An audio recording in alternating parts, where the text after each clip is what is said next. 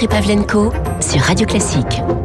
Il a été beaucoup question ces dernières semaines, ces derniers mois, d'une génération sacrifiée, euh, de ces jeunes qui auraient payé la crise pour protéger des vieux. Je parle crûment, mais en réalité, ce sont vraiment là les termes du débat. On va en parler tout de suite avec Pascal Bruckner. Bonjour. Bonjour. Je suis ravi de vous avoir en face de moi. Génération sacrifiée contre une génération dorée, protégée. Boomer contre génération Z. Pascal Bruckner. Est-ce qu'on en est là vraiment aujourd'hui de votre point de vue? Parce que, vous savez, il y a un sondage qui m'a qui m'a interpellé. Il s'est sorti il y a deux mois, hein, mais je pense que ça n'a pas beaucoup changé. 56% des Français, selon Odoxa, disent craindre un conflit de génération. Est-ce que vous êtes sur cette ligne-là, vous?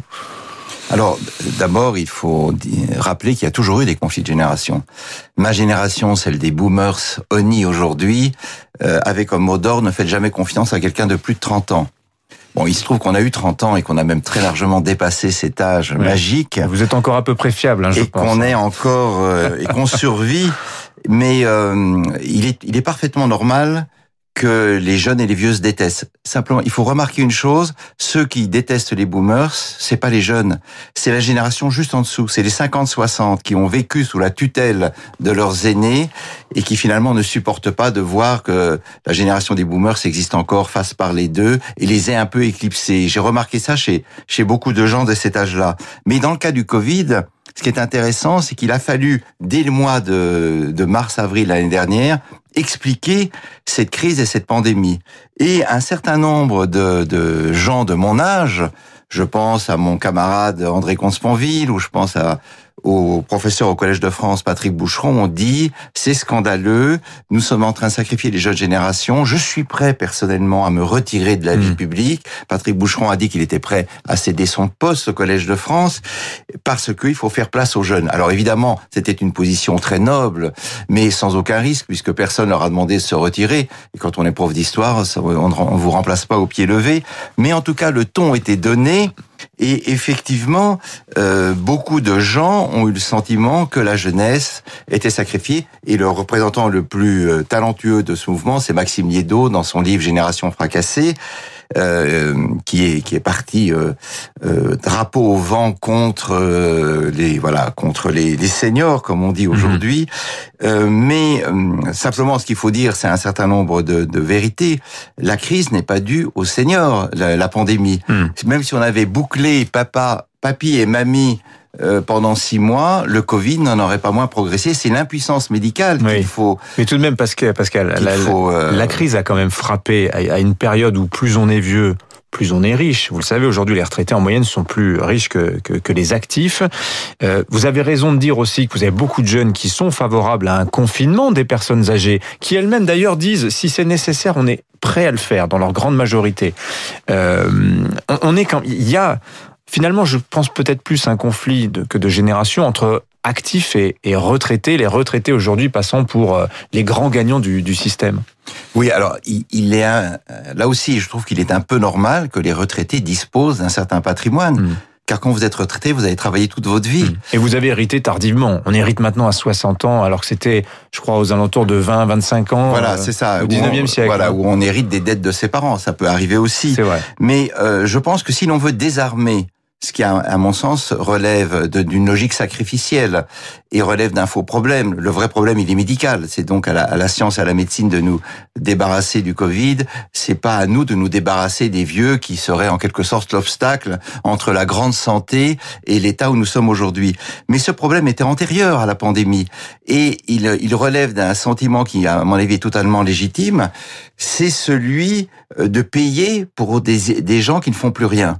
Et, et pourquoi? Parce que la longévité que nous avons gagnée depuis la Seconde Guerre mondiale, c'est-à-dire entre 20 et 35 ans de vie supplémentaire, n'a pas été répercutée dans le système social et dans le système des retraites. Et donc, si vous avez 30 ou 40 ans aujourd'hui, vous avez le sentiment de travailler pour payer la retraite mmh. de d'oisifs qui passent leur temps de, de, de retraités actifs, qui passent leur temps dans des voyages, dans des clubs, euh, dans les loisirs.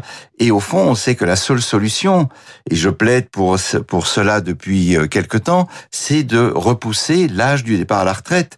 Et quel est le bon âge aujourd'hui, vu l'allongement de la durée de la vie? C'est évidemment 70 ans. Je rappelle que l'Allemagne en est vous 70 ans, vous placez le curseur très haut quand même. Hein. Déjà 65 ans, ça paraît inimaginable à une grande majorité de Français.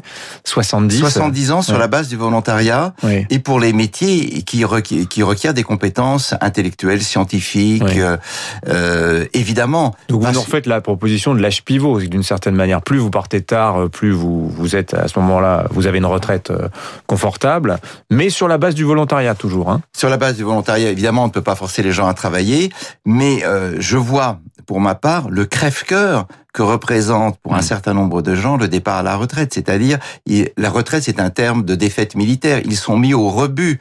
Ils n'existent plus. Ils n'ont plus d'amis, car le travail, et ça, évidemment, c'est une idée qui, en France, est une idée euh, que l'on n'aime pas beaucoup. Le travail, il faut le rappeler, c'est la liberté, c'est la, la, base même. Ça n'est pas la chaîne, ça n'est pas euh, mhm. la servitude.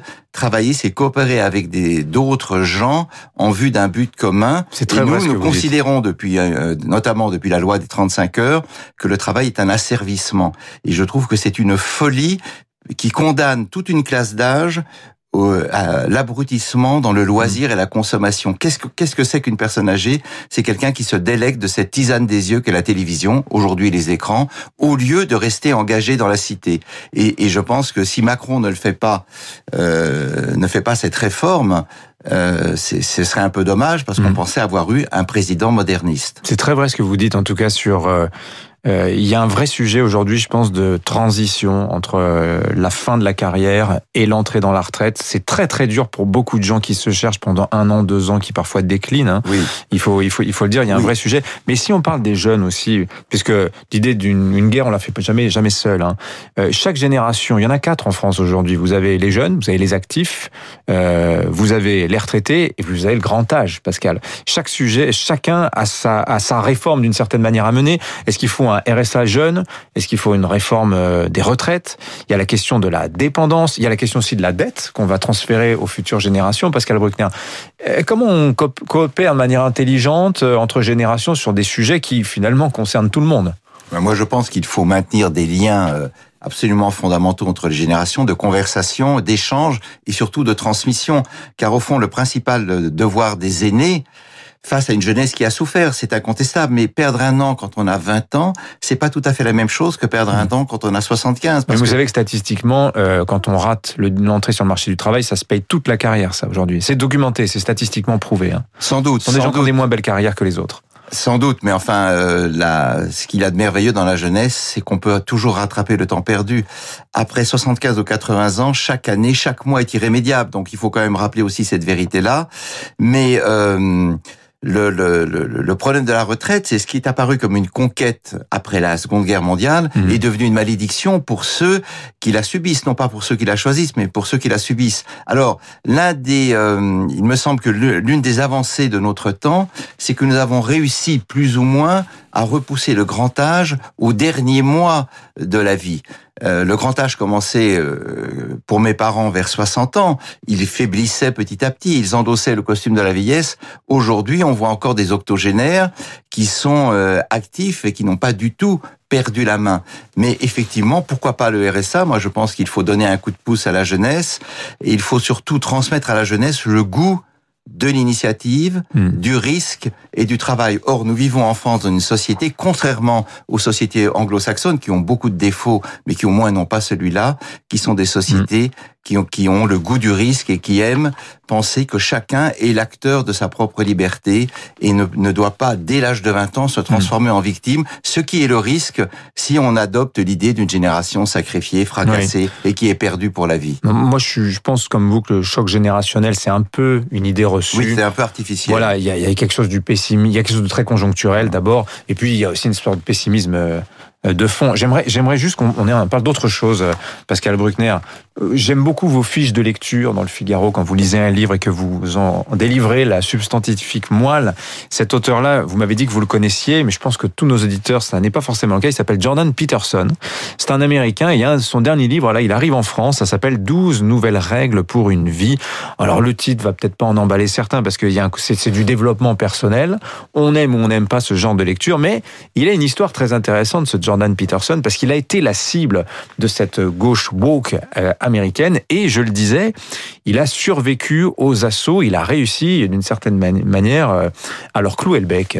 Et vous le connaissez, ce, ce Jordan ben, Peterson Je ne le connais pas personnellement. Enfin, vous, l'avez lu. Hein. Ça fait cinq ans qu'il, ou même peut-être dix ans qu'il rue dans les brancards. Euh, je crois qu'il est canadien.